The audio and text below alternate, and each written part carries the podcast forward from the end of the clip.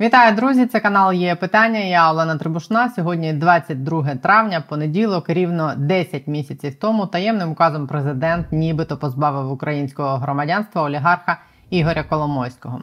Того часу у Коломойського відібрали Укрнафту та Укртатнафту. До олігарха завітала Служба безпеки України без капців, але на тому проблеми Ігоря Валерійовича поки що скінчились. На яких підставах не громадянин України Коломойський, якщо у нього відібрали паспорт, проживає в Україні в умовах воєнного стану вже 10 місяців, не ясно. Колега Коломойського по цеху австрійський бранець Дмитро Фірташ, який вже 10 років намагаються уникнути екстрадиції до Сполучених Штатів, і якому тепер в Україні нарешті вручили підозру за газові оборудки.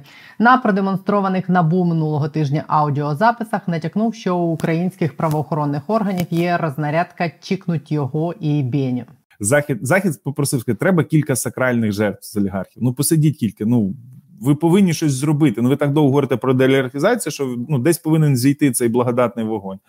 Ну і кажуть, ну хоча б когось ви спроможні, ну законно, чесно, ну типу, ну вони крали, брехали, об, обкрадали державу. Ну, типу, ну хоча б когось ви можете ну дати дві-три людини. Ну, понятно, що на, на, натякнули на на близького друга. Ну кажуть, ну цього ні, ну цього жалко, типу, але інших точно. Ну давайте, давайте пробуйте, а там вже як піде. Ну хорошо. Ну і почали обговорювати, кого ж можна, кого ні, на кого що є, там хто політично впливає, хто не впливає. Ну, типу, там з найменшою кров'ю для себе. Ну і почали говорити, що Фірташ, в принципі, вже така здобич непогана, і він не образиться, бо йому скажуть, що Фірташ ж винен, Фірташ ж сам. Попався ще до них, вони не були при владі, заберуть його в Америку. Ну і в принципі, так як е, показує кейс е, одного колишнього прем'єр-міністра, який в Америці так і залишився жити. Да? От Лазаренко каже: ну типу, штати точно не випустять, там він не відкупиться. Ну і почали обговорювати, власне, як же ж організувати, щоб фірташа передати американцям. От. Але тут сталася наступна штука. Не вти, не встигли стихнути ці розмови, як хтось уже з офісу розказав Фірташу, дзвонить Фірташ і каже: слухайте, все розумію, американці вас стиснуть, вам треба гроші. Давайте я вам Бахматюка віддам. Типу, він теж олігарх, теж, негодяй. Типу, от вам я вже папку відправив е, нової пошти, і типу, вам летить його справа. Беріть, розкручуйте. Він теж мільярдер, теж тікає, теж справи Не треба мене. А ми в відні тут вдвоєм живемо. Типу, одного посадити, всіх же не треба. Візьміть когось ще собі на це. Про екстрадицію агробарона Олега Бахматюка, якого підозрюють у виведенні з його VAB банку понад мільярда гривень державного фінансування. Українські правоохоронні органи попросили Австрію в січні, але відень відмовив, пославшись на те, що в Україні війна, і через це Україна, мовляв, не зможе забезпечити ні права олігарха, ні правосуддя. Наївні австрійці думають, що ця війна нам заважає забезпечувати правосуддя. Зараз розслідування проти Бахматюка призупинене через те, що він втік. А от справу проти усієї його немолодої команди передали просто сьогодні у Вищий антикорупційний суд. У ній 15 фігурантів. Це колишні керівники банку Бахматюка і колишні посадовці Національного банку. Усіх звинувачують в причетності до заволодіння Бахматюком понад мільярдом гривень. Ще один олігарх-втікач Костянтин Живаго, якому збираються вручити підозру за дачу хабаря голові Верховного суду Всеволоду Князєву, дав розлоге інтерв'ю українському виданню Forbes. Воно вийшло сьогодні.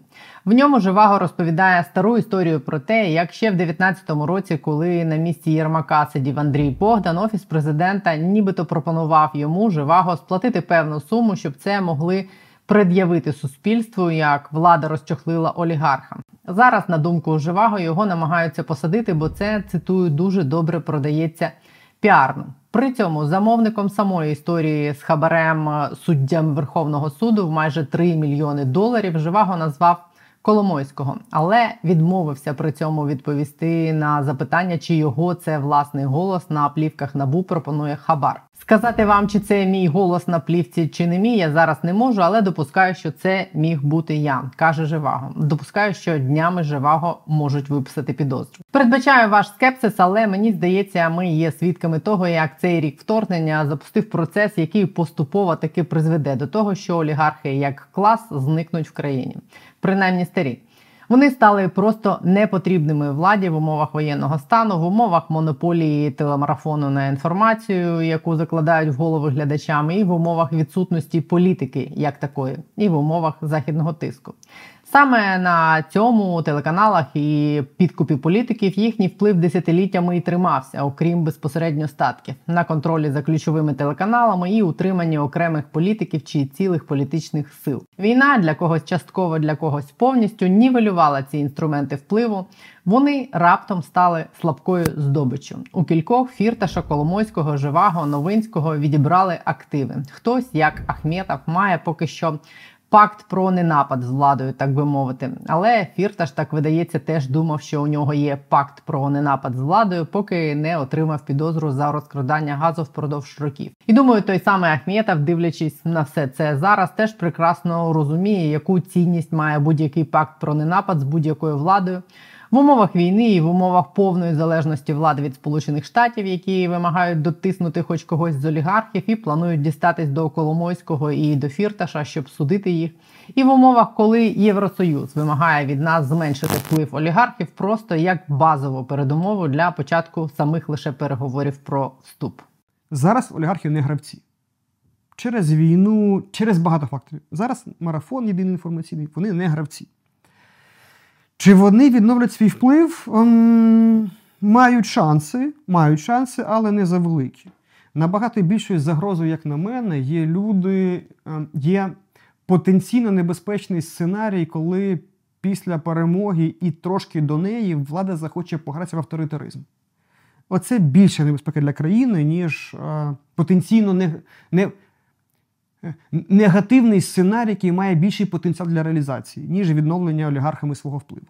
Думаю, будь-які ігри в авторитаризм в цій країні будуть дуже короткими, особливо після війни, особливо з суспільством, яке щойно з війни повернеться травмованим, неелектризованим і в сподіванні на зміни. А от позбутись олігархів, користуючись їхньою слабкістю і непотрібністю, суспільство думаю вітало б. Марк Савчук, голова ради громадського контролю Національного антикорупційного бюро, більше розкаже про те, у кого з олігархів зламався пакт про ненапад з владою, що можуть пред'явити їм правоохоронні органи і НАБУ і САП, і заодно чи існує такий пакт про ненапад у самих НАБУ і САП з самою владою.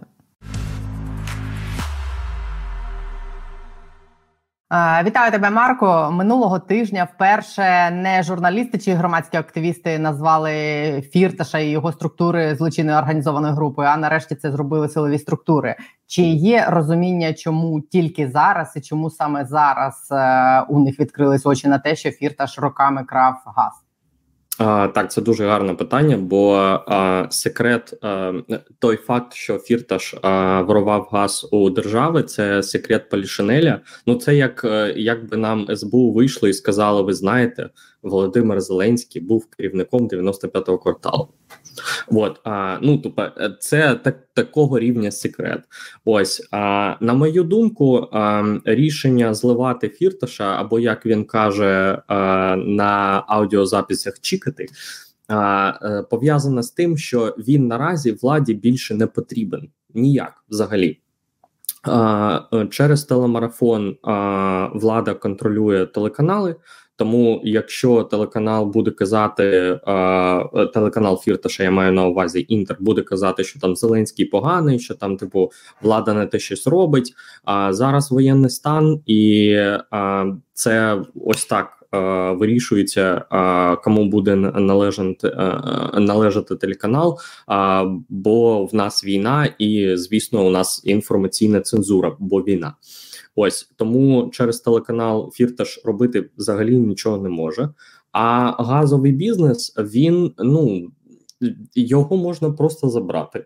Ось і а, Фірташ це підсанкційна особа, а а облгази це критична інфраструктура.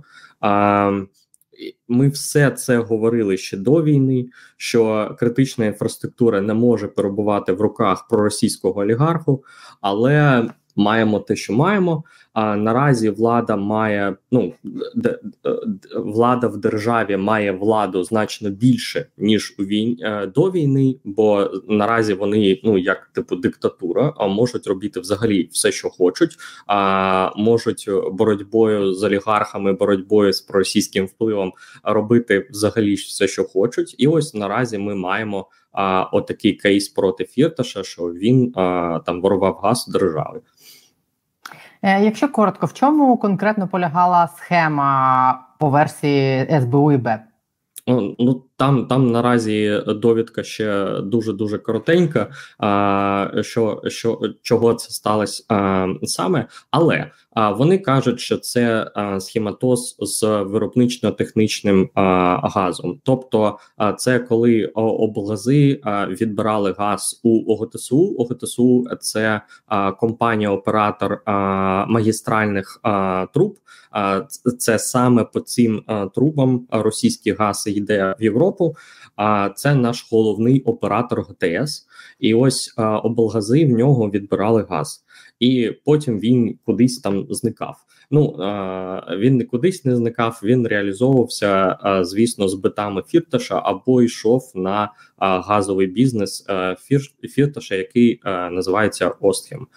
А ось цьому справа. А вони кажуть, що цей схематоз був е, задокументований у них з 2016 року до 2022, і вони там вбачають щось е, мільярди мільярди е, збитків для держави, щось десь там 18 мільярдів за цей рік за, за весь цей період. Чи йдеться щось у матеріалах справи, або може є розуміння, а чи будуть е, переслідувати чи шукати тих, хто стільки років закривав на це очі і дозволяв фірташу це робити? Це дуже гарне питання, бо це найвелика най, найбільша проблема цієї справи. Бо а, якщо ми подивимося на справу СБУ та БЕБ, а, вони ось якось відокремлюють Фірташа та його бізнес, регіональну газову компанію, і взагалі не бачать нічого зі сторони НКРЄКП, Кабінету міністрів, Верховної Ради і так далі.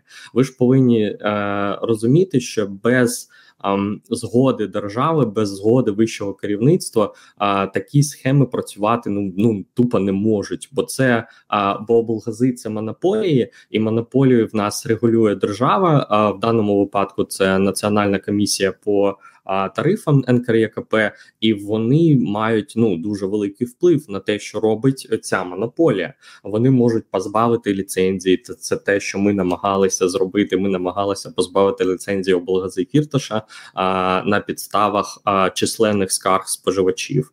А можна можна робити взагалі все, що угодно. Ось і той факт, що ось цей весь період часу нічого не робилося, це звісно каже, що це було е, що ці схеми а, були за згодою держави та вищого керівництва. На жаль, нічого немає, і ось це буде праця активістів, таких як я, таких як і думаю, інших антикорупційних активістів, доводити те, що в державі були люди, які робили ну також обслужували цю схему, а, ось задовольняли потреби а, для того, щоб вона існувала, і ці люди, звісно, повинні бути притягнуті до відповідальності. Причому йдеться про політиків і посадовців і цієї влади, і попередньої. І я мовчу вже про те, що звісно, 2016, звісно, звісно. А там були е, трішки інші схеми, але суть вся та сама. Ну, суть вся та сама, абсолютно. Е, які перспективи у цієї справи, і чи є вони в принципі, якщо цим займається, наприклад, там не НАБУ, САП, а СБУ і БЕП, е, БЕП, який взагалі ще позавчора збиралися знищити? Е, так, так, так. Звісно, це дуже гарне питання, бо в мене нема довіри до СБУ та БЕБу щодо е, фінансових е, таких злочинів, які є, у Фіоташа.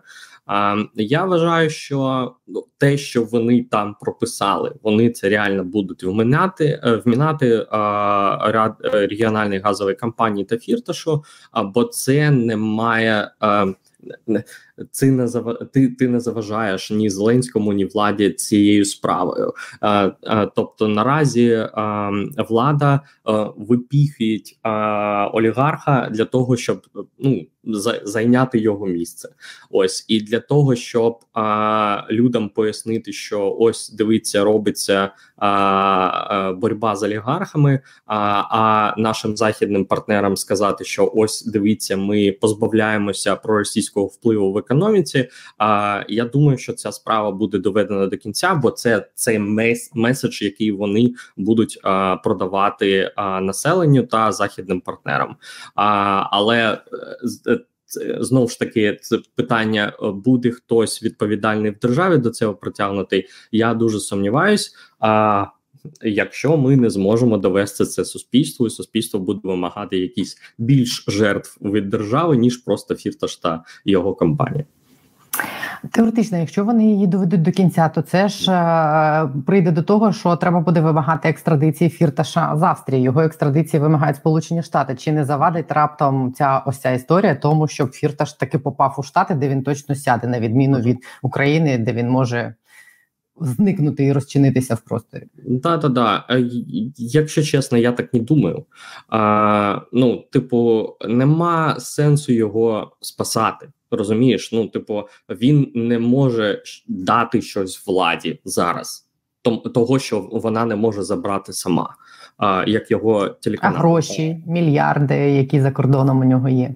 Ну як е, в а, в Штатах є така штука, як ОФАК та фінансова інтелідженс, так вони називаються розвідка фінансова, і всі ці гроші вони фірташем перепрятані 350 разів, і наші їх ніколи не знайдуть. А ось американці можуть знайти. Значить, я вважаю, що для влади а, більше плюсів буде продати населенню меседж, що вони борються з олігархом, бо дивіться, Порошенко працював з фірташем, а ми ось його чікнули.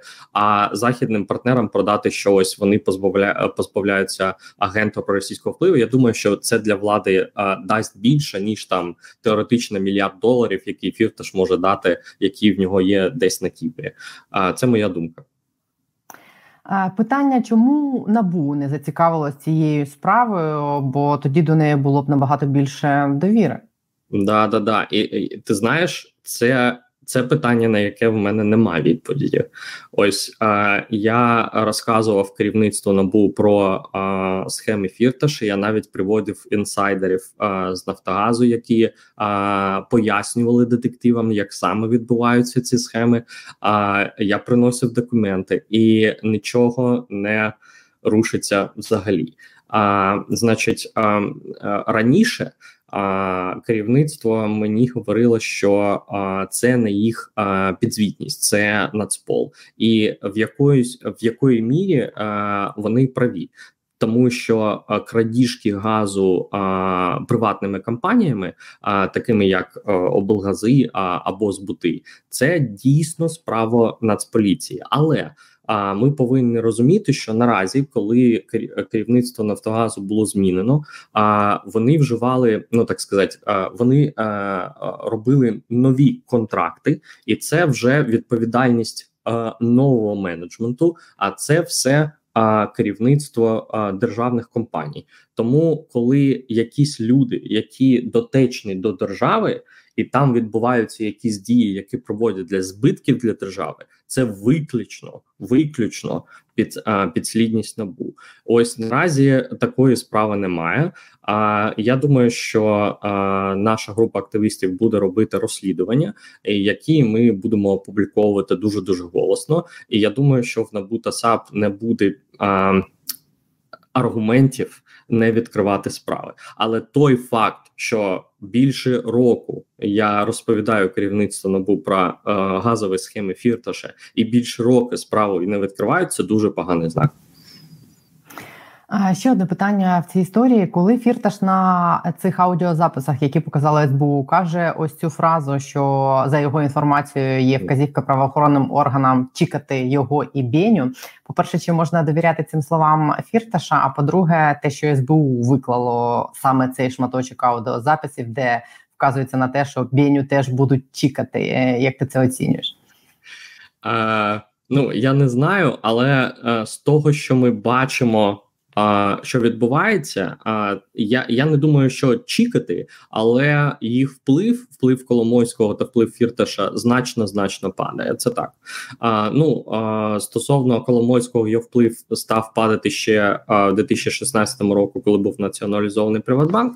А, Але а, після того як почалася війна, а, повномасштабне вторгнення 24 лютого, а влада націоналізувала Укрнафту, і тобто Коломойський позбавився великого нафтового бізнесу. Він взагалі не платив ніяких податків, і влада сказала: Ну слухай, ти типу робиш нам проблеми. Ми просто забираємо це все.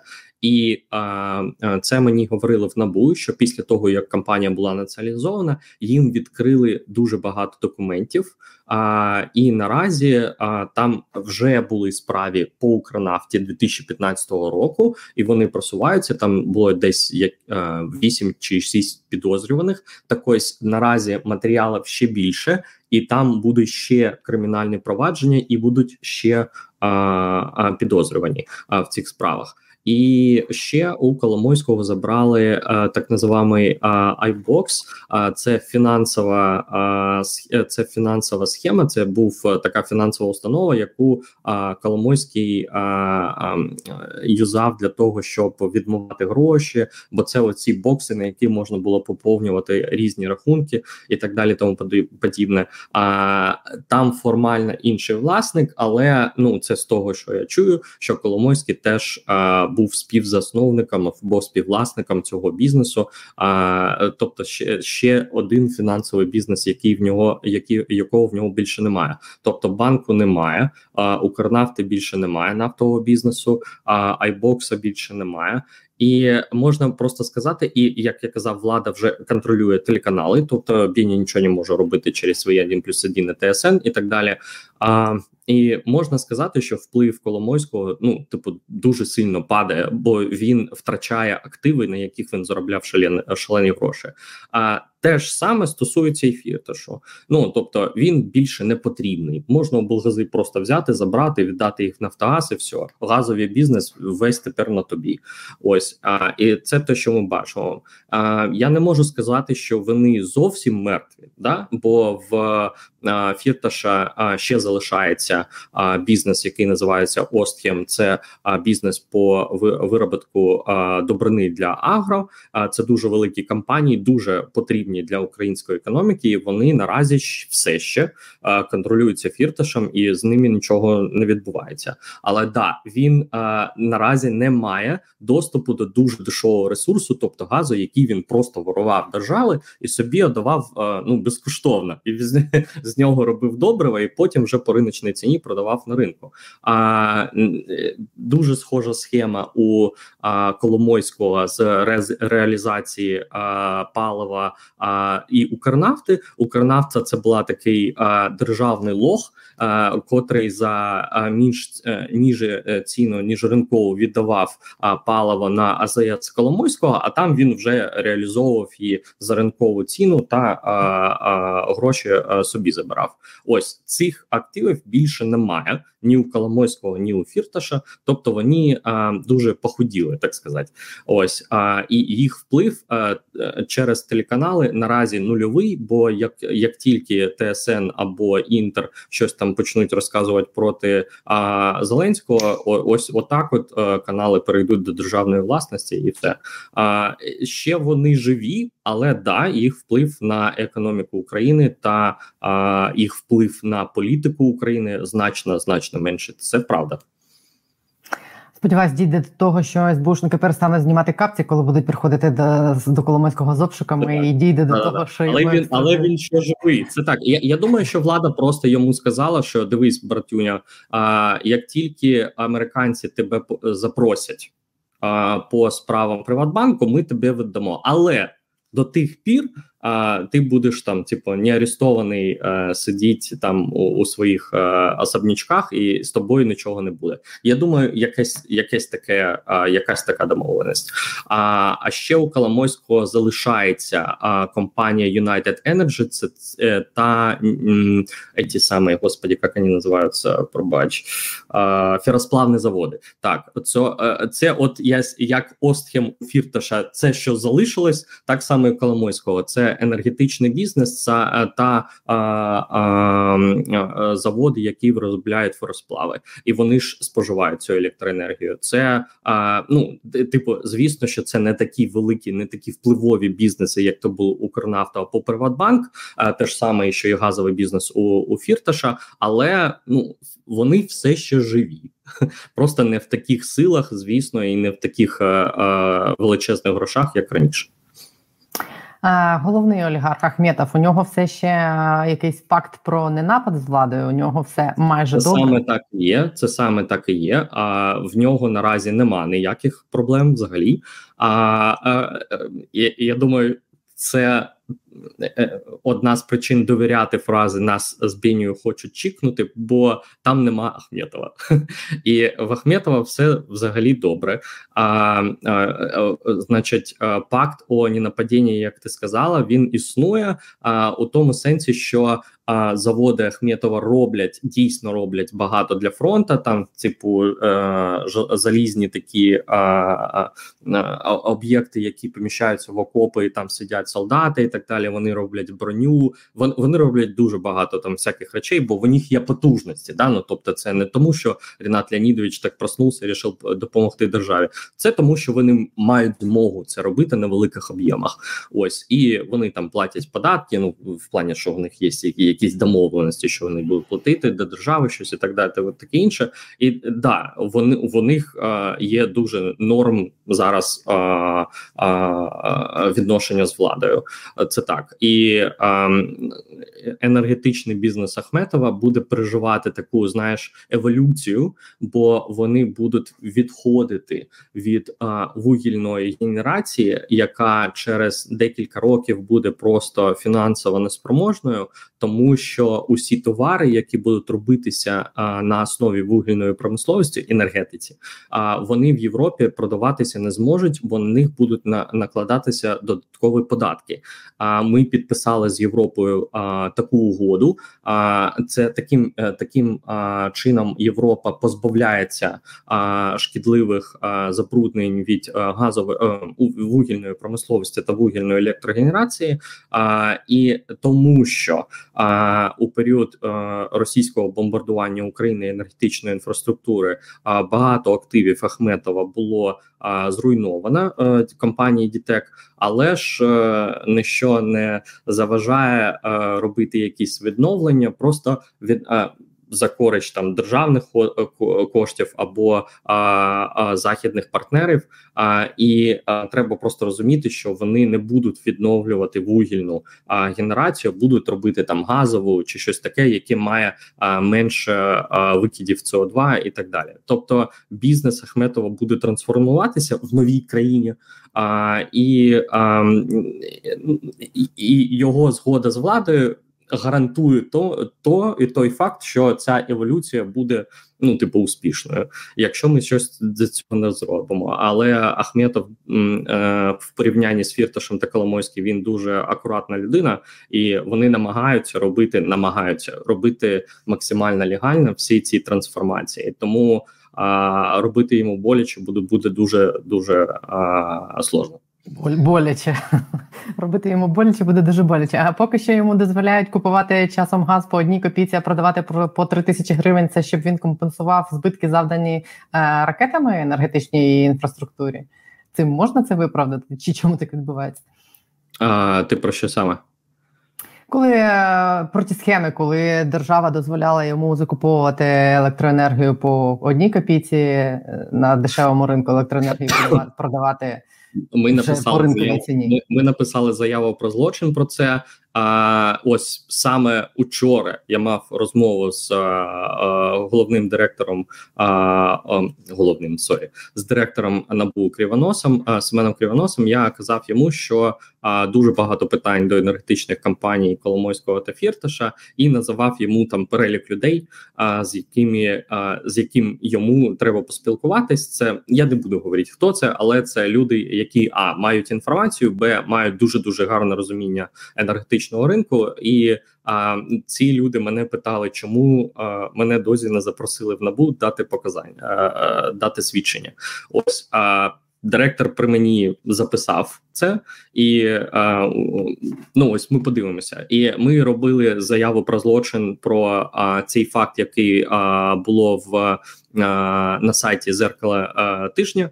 А ось е, саме по ці, цьому цієї статті подивимось. Наразі в мене нема апдейту на цю тему, але там я не знаю, через там два тижні чи щось ми зможемо про поговорити ще, і я вже розкажу і про це, і про справи Міноборони теж розкажу. Добре, і тоді буде вже зрозуміло, чи є цей пакт про ненапад у Семена Кривоноса і офісу президента, який у якого є так, пакт ні, про ненапад. Так, так, так воно і є. Так, так воно і є. Ну реально. Якщо справ не буде, то все зрозуміло. Тоді зустрінемось через пару тижнів, і ти нам розкажеш, як там є. Дякую тобі дуже. Добре. Марк Савчук, бо в неї є питання. Дякую. Дякую.